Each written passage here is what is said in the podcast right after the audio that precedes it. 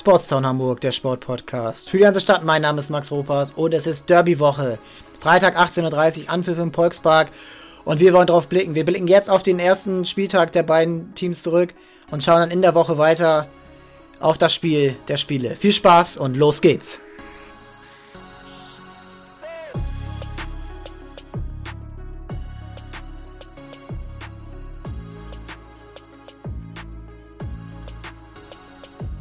Und die Rückrunde ist gestartet bei der zweiten Bundesliga, 19. Spieltag.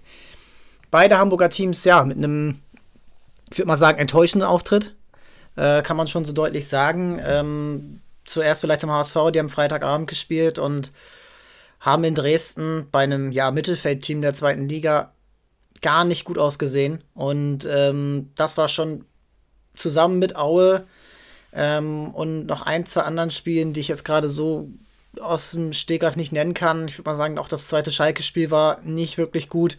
Ähm, Karlsruhe äh, die, und auch das natürlich das Hinspiel im Derby, aber ähm, das war schon kein guter Auftritt und ähm, dass es überhaupt 1-0 zur Halbzeit stand, war ein astreiner Konter, der war überragend ausgespielt von den Spielern, die auch in der Hinrunde eben für die ja, meisten guten Ergebnisse gesorgt haben in erster Linie. Reis, Kittel und dann auch Robert Glatze, der auch, ja, jetzt wieder mehr trifft. Worüber wir ja schon häufiger gesprochen haben, dass er eben ein Schirm ist, der nicht so viel trifft. Jetzt hat er zehn Saisontore und ist nicht weit hinter Spielern wie Terodde oder Burgstaller. Also ist das, ja, dann irgendwie auch eine falsche Annahme dann nach 19 Spielen. Ähm, Ansonsten war aber eben nicht viel. Ali Du muss eigentlich noch das 2 zu 0 vor der Pause machen. Ähnlicher Konter nach so einem kapitalen Fehler äh, eines Dresdner Spielers. Und ähm, ja, aber auch dann wäre es nicht verdient gewesen. Ähm, die, die Spieler sind nicht wirklich ja, da gewesen. Ich weiß nicht, ob das jetzt auch die Geisterspielatmosphäre ist ähm, oder fast Geisterspiel. Ähm, Sebastian Schonlau unkonzentriert. Das hatte ich letztes Jahr schon häufiger beobachtet, egal ob es beim HSV war oder sonst wo, dass in dieser Geisterspielatmosphäre so viel mehr Unkonzentriertheiten kommen. Also, ob das jetzt Schonlau war oder eben, äh, ich glaube, Chris Löwe, der Verteidiger, was ich gerade erzählt habe, was dass Ali Du das 2-0 machen muss, äh, das war die Aktion. Ähm, ja, das, das ist sehr, sehr komisch und ähm, da sich das jetzt ja auch wahrscheinlich von Woche zu Woche ändern wird, je nachdem, wo man dann spielt, heim oder auswärts, welches Bundesland dann das auch entscheidet, ist das jetzt sicherlich auch ein Faktor, ähm, dass da sehr viele unterschiedliche Atmosphären sein werden. Gar keine Zuschauer, nur ganz wenig. Äh, 10.000 beim Derby, ich denke mal, das wird schon sich viel mehr nach Fußball anfühlen und anhören. Ähm, und ja, das ist jetzt natürlich die Frage, ähm, wie der HSV damit umgehen kann, denn das ist ja gar nicht immer oder nein, das ist ja immer das Problem beim HSV gewesen, die Unkonzentriertheit. Egal, ob das Stadion vor drei Jahren voll war oder dann die letzten zwei Jahre unter Geisterspiel, ähm, Atmosphäre, die Unkonzentriertheiten und ja, mentalen Fehler, Torwartfehler, äh, ja, äh, vergebene Elfmeter, vergebene Großchancen, ähm, Rückpassfehler, solche Sachen, die haben dem HSV ja häufiger das Genick gebrochen. Und ähm, da weiß ich nicht, ob das jetzt so ein gutes Zeichen war, dieses erste Spiel. Also eigentlich muss der HSV in Dresden verlieren. Dresden, ja, Shoutout, also starke Leistung, so aus der Winterpause zu kommen. Ähm, und ähm, ich bin ein bisschen besorgt vor morgen, ähm, vor dem Pokalspiel gegen den FC Köln.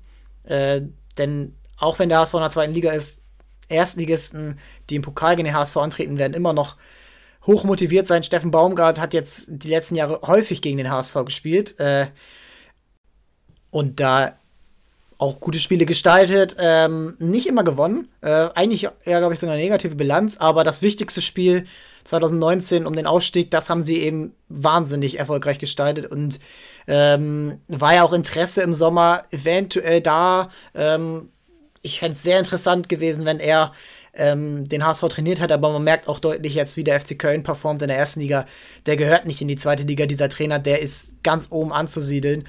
Und ähm, ja, dann äh, ist das auch wahrscheinlich okay, dass ähm, dieser Trainer in der ersten Bundesliga ist und jetzt eben auf diese Art gegen den HSV trifft. Und ich bin sehr gespannt, wie man das antritt. Der HSV ist kein normaler Zweitligist in dem Sinne, dass sie eben viel den Ball haben, spielstark sind, ähm, sich auch gegen Köln nicht verstecken werden, bin ich mir ganz sicher. Und es wird ganz spannend, das äh, dann zu sehen zu sein, zu sehen. Aber die offensive Kraft mit einem Modest und ähm, auch, ja, ähm, mehreren Spielern, die dann eben dem HSV dann auch zusetzen und diese Fehler eben schnell ausnutzen. Modest ist wahnsinnig abschlussstark. Äh, da, da darf man sich sowas nicht erlauben und äh, auch wenn er nicht mehr die Form hat, die er noch vor knapp fünf Jahren hatte, als er dem HSV mal innerhalb von 13 Minuten drei Tore eingeschossen hat. Das ist ein Top-Stürmer und auch sonst ist Köln eine richtig gut eingestellte Mannschaft. Und wenn ich jetzt auf dieses Pokalspiel blicke, dann, ja, finde ich, natürlich ist ein Aus morgen in Ordnung. Also beim Erstligisten auswärts, da muss man nicht gewinnen. Aber das geht auch für St. Pauli genau gleich. Ähm, das Auftreten, die, das spielerische Auftreten, aber auch das mentale Auftreten äh, nach diesem Rückschlag jetzt auch am Wochenende, das ist viel wichtiger. Und äh, das wird, glaube ich, auch sehr viel ähm, Wirkung haben für die nächsten Spiele, die dann anstehen dann auch das Derby und dann aber auch die Spiele, die danach für beide Teams kommen. Und ähm, da sind so ein bisschen die Parallelen zwischen St. Pauli und Hamburg, dass du jetzt ein Spiel hast, was eigentlich nicht wichtig ist, was für die Saison nicht wichtig ist, in dieser Woche überhaupt nicht das wichtigste Spiel. Das ist vom, ja, vom ganzen äh, Feeling her natürlich das Stadtderby und auch natürlich von der Tabellensituation, Erster gegen Vierter. Ähm, HSV kann wieder aufholen, ähm, kann, St. Pauli kann sich absetzen von einem der größten Konkurrenten immer noch. Ähm, aber ja, und jetzt Dortmund und Köln sind Gegner, gegen die man eigentlich keine Chance hat. Aber zu zeigen, okay, wir wollen aufsteigen, wir sind eigentlich vielleicht ein besserer Zweitligist als die meisten anderen, äh, mitzuspielen, nicht auseinanderzufallen, kein 0 zu 3 nach 21 Minuten, egal für wen, ähm, das wäre wichtig und das ist schon schwer genug gegen Offensiven wie von Borussia Dortmund mit Erling Haaland, Bellingham und Co. Das überhaupt zu bewerkstelligen, ist wahnsinnig schwer. Und es ist schade, dass natürlich jetzt nicht ganz so viele Zuschauer erlaubt sein werden oder fast. Gut, das Thema hatten wir jetzt schon häufiger. Ähm, wie viele es dann auch immer sein werden, es ist nicht das ausverkaufte Haus, von dem man träumt bei so einem Spiel. Aber die ganze Welt oder ganz Deutschland schaut zu. Und äh, St. Pauli muss das vielleicht noch ein bisschen mehr verinnerlichen, weil dieses Spiel dann ja auch 2045 und ich meine auch, dass äh, im Free TV laufen wird. Äh, alles andere würde ich auch nicht verstehen. Ähm, das ist schon eine Bühne, die St. Pauli nicht oft hat. Also die haben sie vielleicht mal im Derby, wenn das äh, zu einem Zeitpunkt läuft, Montagabend in den letzten Jahren oder so. Ähm, klar, da haben sie diese Bühne, aber jetzt, das ist noch mal mehr. Und Borussia Dortmund ist noch mal was anderes. Und ähm, da bin ich jetzt, um jetzt so ein bisschen rüber zu schwenken zum FC St. Pauli, vom Wochenende her nicht überzeugt gewesen. Also, Aue ist immer ein unangenehmer Gegner. Das äh, weiß St. Pauli seit jetzt bestimmt zehn Jahren und ähm, ist auch, es ist in Ordnung, da nicht mit einem Kantersieg rauszugehen, aber diese Lücken, die dort waren, und das ist auch wieder so ein Geisterspiel-Ding aus meiner Sicht, die sind viel größer gewesen als in der Hinrunde. Ähm, die Chancen, die Aue hatte, da muss eigentlich schon vorher das 2 zu 1 fallen durch Owusu, kurz nach der Pause. Ähm, da muss schon das 2 zu 1 fallen. Ähm, ja, dann steht es 3 zu 1 und steht es dann eben nicht. Und äh, ja, ich finde es dann irgendwo schon eklatant gewesen. Wichtiger Punkt für mich auch ist, dass Chiré halt fehlt. Der ist beim Afrika Cup. Und dafür hat Buchmann auf seiner Position gespielt. Und äh, klar, Buchmann hat irgendwo Verdienste für den FC St. Pauli. Aber leistungstechnisch und von der Dynamik ist das natürlich nicht ansatzweise das, was Chiré dem, ja, den braunen Jungs dort ähm, liefert. Und die Schussgewalt, die, die Technik, die Spritzigkeit, dieses, diese Abgestimmtheit mit Burgstaller und auch eine Matanovic dann in den letzten Wochen vor der Winterpause das hat Buchmann nicht und ähm, man kann ihn reinbringen, man kann ihn bringen, um ja Sicherheit, Ballsicherheit zu bringen. Aber ich finde, das ist dann schon ein klarer Unterschied und das wird natürlich jetzt dann auch am ähm, Freitag schon ein Faktor sein, der den anderen Teams in der Defensive zugutekommen wird, weil du hast nicht mehr diesen Spieler, der die ganze Zeit eine eigentlich ja, ab 20, 25 Metern, den du auf den Füßen stehen musst. Entweder, dass er in Schusspositionen selbst sich bringt durch ein kurzes Dribbling oder eben, dass er sich dort reinläuft. Und natürlich, Buchmann ist jetzt kein Blinder, aber St. Paulis Spiel ist schon darauf ausgelegt, dass Giré diese besonderen Aktionen bringt. Und das hat man jetzt gesehen, dass das dann schon wichtig war und dass dann ähm, genauso eine Aktion von Almenido, von dem ich jetzt sowas nicht unbedingt erwartet habe, dass er es kann, ist klar irgendwo, aber dass er dann in der 90. Minute dann so ein Solo zeigt und dann eben das Ding in die lange Ecke setzt, äh, ziemlich cool. Das war wichtig und ähm, ich denke mal auch, dass er jetzt spielen wird im Derby und äh, auch gegen Dortmund. Man natürlich mal schauen, ob Schulz, aber auch Tim Weiter jetzt ein bisschen rotieren werden. Ähm, ah, wird schwer. Es wird schon richtig schwer für St. Pauli, diese offensive Power jetzt in den nächsten Wochen da zu haben. Mal gucken, wann er wieder da ist. Hoffentlich natürlich verletzungsfrei, Corona-frei. Äh, das ist natürlich überhaupt nicht sicher in diesen Tagen. Und ähm, ja, ansonsten war da dann auch nicht so viel Durchschlagskraft. Burgstaller hatte zu kämpfen. Äh, Jackson Irvine zwei Aktionen, wo er ja sehr, sehr überhastet in der einen Aktion und sehr, sehr, ja, sorglos in der anderen ähm, Aktion war, die meiner Meinung nach beides Tore sein müssen. Also einmal muss er sich umgucken und dann halt mit in der kurzen Aktion schnell zum Abschluss kommen, wo er ähm, dann noch gestört wird vom Auer-Spieler. Und in der anderen Aktion schießt er viel zu früh ab und ja, kullert den Ball dann eben zu Martin Mähne, zum Torwart von Aue. War nicht, war nicht so stark und ähm, das waren die wichtigsten oder größten Aktionen, die dort. St. Pauli hatte sonst nur ein Standardtor gemacht.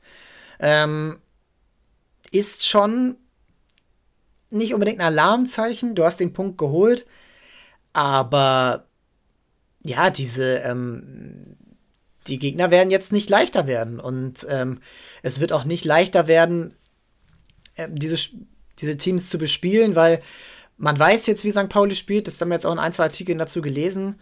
Und ähm, ja, ich glaube, wenn es irgendwo noch einfach werden kann, dann beim HSV, weil der HSV viel mehr sein eigenes Spiel durchdrücken will als ein Aue, als ein Dynamo Dresden oder auch Darmstadt. Das sind Teams, die viel mehr darauf angelegt sind, erstmal den Gegner kaputt zu machen, mental gesehen, und dann auf ihre eigenen Stärken zu setzen. Und ja, das wird schon sehr spannend. Und ich bin wirklich interessiert daran, wie St. Pauli jetzt mit diesem kleineren Rückschlag, auch wenn es noch ein Punkt geworden ist, äh, einen Sieg hat man eingeplant, habe ich mir ziemlich sicher umgehen wird. Und ähm, wir werden in den nächsten Tagen natürlich noch mehr darüber sprechen. Das ist jetzt der erste von drei Derby-Podcasts hier.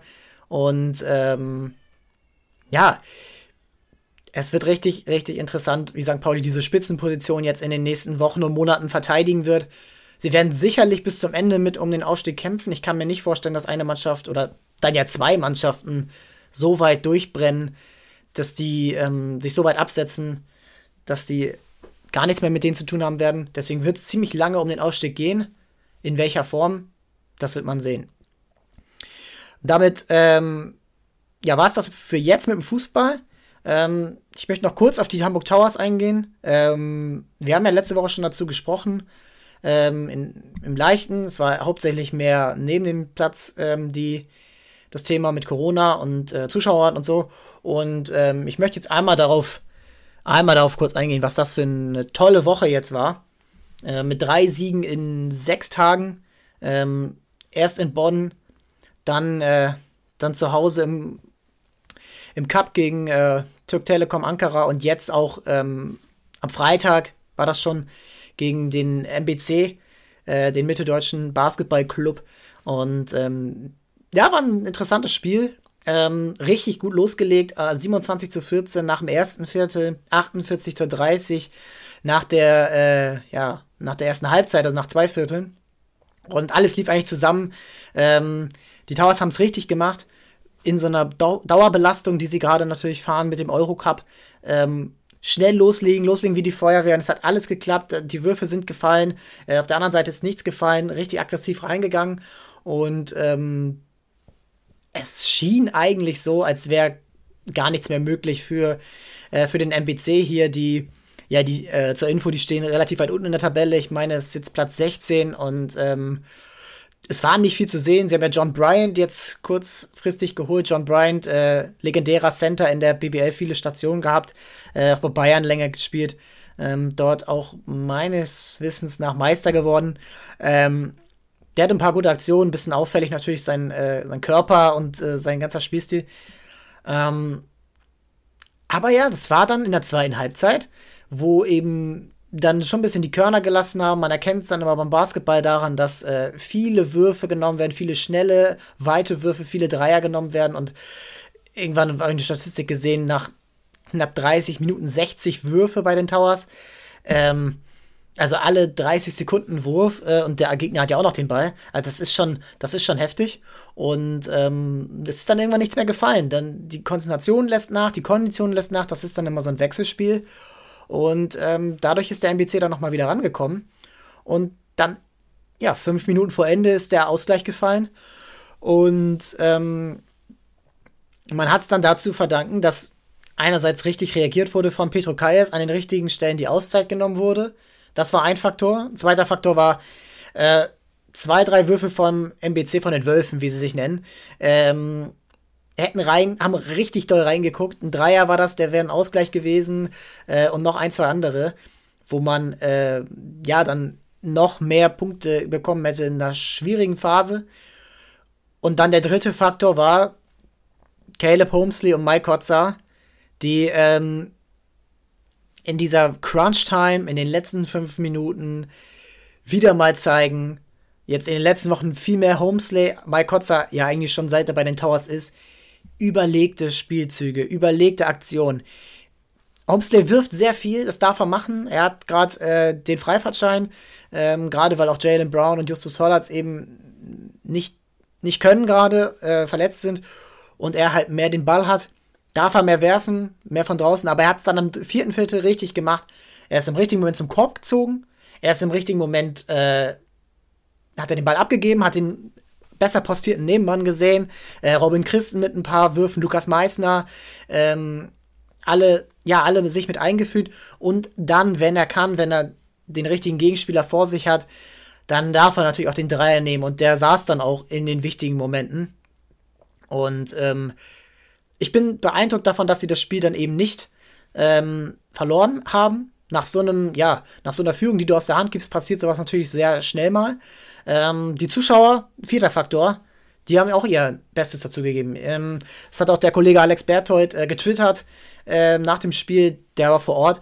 Ähm, ja, diese Zuschauer, die haben da so ein bisschen gegengewirkt gegen diesen, gegen diese Wende im Spiel. Und ähm, das ist natürlich genau das, was die Towers wollen, wenn sie Zuschauer einfordern, wenn sie, ähm, wenn sie da nochmal drauf pochen, wir brauchen die. Nicht nur finanziell, sondern eben auch emotional und äh, in so einer kleinen Halle, wo 3000 Leute reinpassen, ein bisschen mehr, äh, da machen auch 600 einen Unterschied. Und wenn sie Lärm machen und wenn sie dabei sind und wenn sie, äh, wenn der Hallensprecher da so ein bisschen auch dann mit einwirken kann, das ist ganz wichtig. Und ähm, ja, so muss es da auch die nächsten Wochen weitergehen. Egal ob Eurocup oder eben in der Liga. Ähm, in der Liga geht es jetzt äh, nächste Woche am Samstag dann nach Gießen, Tabellen 17. Abstiegsgefährdet, da muss ein Sieg her. Dann das Rückspiel gegen Ulm, das war eine bittere Niederlage, äh, ich glaube Anfang Dezember. Äh, und dann nochmal drei Spiele gegen ja, Teams, die schwächer gestellt sind in der Tabelle. Bayreuth, da hat man im Pokal verloren, Würzburg, ähm, da hat man gewonnen im Hinspiel. Und dann ähm, noch gegen Bamberg. Ähm, am 16. Februar ist das dann, also da ist jetzt noch ein bisschen hin. Aber ähm, ja, das sind jetzt die nächsten fünf Spiele, bevor es dann am 2. März äh, gegen die Bayern geht. Und dann ist natürlich noch der Eurocup. Und äh, da geht es jetzt als nächstes gegen äh, Belgrad. Und ähm, ja, damit wird ähm, die Hinrunde abgeschlossen. Und ähm, gegen Belgrad war das erste Spiel im, äh, im Eurocup. Und ähm, das war schon ein spannendes Ding damals. Da war ja auch äh, viel los. Äh, aus, Auswärtsfans dabei, äh, emotional Auswärtsfans. Ähm, ich weiß gar nicht mehr ganz genau, wie, wie viele Zuschauer das waren, aber es ist jetzt auch nicht so wichtig. Ähm, das ist schon sehr, sehr spannend, wie das jetzt hier weitergeht. Und äh, ja, morgen äh, zeitgleich mit St. Pauli ist natürlich immer schade, dass diese Spiele immer zeitgleich sind. Ähm, in Belgrad, dann gegen Badalona zu Hause äh, am 26.01. Ähm, das ist jetzt das nächste Heimspiel. Und ähm, die Towers sind in Form und die Towers sind aktuell Tabellen siebter, das waren sie auch letztes Jahr. Aber ich würde jetzt mal kühn vorhersagen, dass in dieser Liga dieses Jahr mindestens Platz 3 machbar ist. Bayern und Alba sind immer noch eine Klasse besser. Alba hat jetzt zwei Spiele weniger, ähm, die sie noch ja, nachholen werden und dann auch eben auf Platz 2 vorstoßen können. Aber alle anderen Teams, egal ob Ulm, Bonn, äh, Chemnitz, die sind alle schlagbar. Und ähm, das sollte den Towers Mut machen. Das sollte auch, ähm, ohne jetzt irgendwie zu euphorisch zu werden, ohne jetzt irgendwelche blinden Aktionen zu fahren, das sollte den Jungs Mut machen. Und ähm, da sie ja im Eurocup ja auch komplett mit in der Verlosung sind, ist das aus meiner Sicht jetzt schon eine Saison, auf die man aufbauen kann. Playoffs sind sehr, sehr wahrscheinlich. Es sind neun Teams, die darum kämpfen. Acht werden einziehen. Und ja, wird halt nicht Neunter. Und äh, ja, das ist sehr, sehr spannend, das zu sehen. Und ja, damit würde ich schon abschließen für diese Woche. Ähm, die Spiele, wie gesagt, morgen alles äh, am Dienstag. Erster HSV in Köln und dann vielleicht äh, an, die, an die Fans draußen St. Pauli auf dem Fernseher und die Hamburg Towers nebenbei auf dem Laptop. Magenta Sport überträgt das. Kann man sich ziemlich einfach ein Abo holen. Äh, viele sind ja auch Telekom-Kunden. Ich will jetzt keine Werbung machen, aber als Telekom-Kunde kann man sich das schnell mal umsonst holen und ähm, das dann auch anschauen. Äh, es wird sicherlich ein spannendes Spiel und ich bin ziemlich optimistisch, dass da auch, auch gegen Belgrad ähm, was Zählbares mit wieder nach Hamburg genommen werden kann. An euch vielen Dank. Es geht hier unter der Woche weiter. Ähm, am Donnerstag kommt die nächste Folge mit der Vorschau aus Derby und dann, da das Spiel schon am Freitag ist, denke ich mal, schon entweder Samstag oder Sonntag ähm, der Bericht zum, äh, zum Derby. Zum Derby vor Zuschauern, zum Derby, was komplett Aufstiegskampf ist. Besser kann man es nicht haben. Und äh, ich bin sehr, sehr gespannt, wie dieses Spiel ausgehen wird und ich freue mich darüber zu sprechen. Bleibt bei uns, folgt uns, teilt uns, ratet uns bei iTunes und Spotify und ja, das Wichtigste ist, hört uns weiter zu. Vielen Dank und ciao, ciao.